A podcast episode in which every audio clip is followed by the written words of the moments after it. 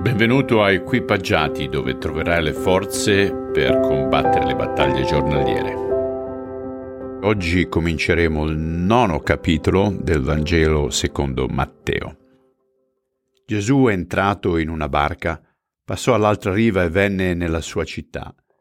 Ed ecco gli portarono un paralitico disteso sopra un letto. Gesù, veduta la loro fede, disse al paralitico, Figliolo, coraggio, i tuoi peccati ti sono stati perdonati.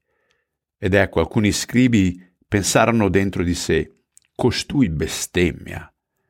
Ma Gesù, conosciuti i loro pensieri, disse, perché pensate cose malvagie nei vostri cuori? Infatti, che cos'è più facile dire, i tuoi peccati sono perdonati, o dire alzati e cammina? Ma affinché sappiate che il figlio dell'uomo ha sulla terra autorità di perdonare i peccati, alzati. Disse allora al paralitico, prendi il tuo letto e va a casa tua. Ed egli s'alzò e se ne andò a casa sua. Visto ciò, la folla fu presa da timore e glorificò Dio, che aveva dato tale autorità agli uomini. Poi Gesù, partito di là, passando, vide un uomo chiamato Matteo, che sedeva al banco delle imposte, e gli disse Seguimi. Ed egli alzatosi lo seguì.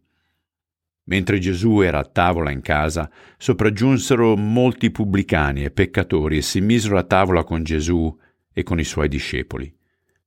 I farisei, veduto ciò, dicevano ai suoi discepoli, perché il vostro maestro mangia con i pubblicani e con i peccatori?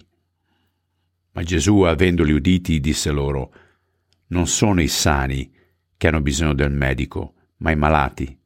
Ora andate e imparate che cosa significhi voglio misericordia e non sacrificio, poiché io non sono venuto a chiamare dei giusti, ma dei peccatori. Allora si avvicinarono a lui i discepoli di Giovanni e gli dissero, perché noi farisei digiuniamo spesso e i tuoi discepoli non digiunano? Gesù disse loro, possono gli amici dello sposo fare cordoglio finché lo sposo è con loro? Ma verranno i giorni in cui lo sposo sarà loro tolto e allora digiuneranno. Nessuno mette un pezzo di stoffa nuova sopra un vestito vecchio, perché quella toppa porta via qualcosa dal vestito vecchio e lo strappo si fa peggiore.